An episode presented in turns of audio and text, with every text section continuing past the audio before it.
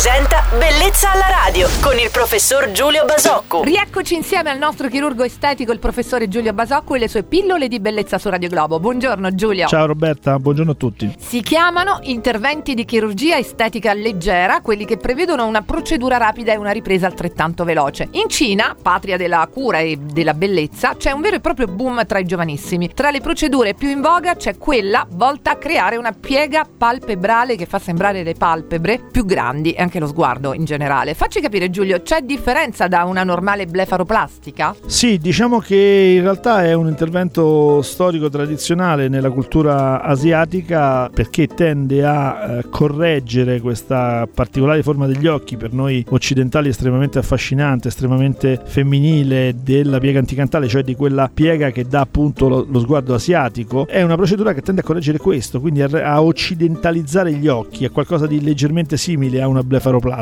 molto frequente perché come, come nella vita eh, l'erba del vicino è sempre più verde, quindi vogliamo gli occhi chiari se li abbiamo scuri, vogliamo gli occhi occidentali se abbiamo degli splendidi occhi asiatici, e posso continuare così. Quindi diciamo che nelle, nelle, per le donne orientali questa è sempre stata una, una, un'ambizione, quello di modificare eh, la, la, questa piega degli occhi con questo piccolo intervento, tanto da occidentalizzare lo sguardo. Puntata interessante, grazie Giulio. Se qualcuno di voi l'avesse persa, vi ricordo che sul nostro sito radio globo punto it trovate il podcast con tutte le puntate di Bellezza alla radio con il professore Giulio Basocco. Buona giornata, ciao Giulio. Ciao Roberta, buona giornata a tutti.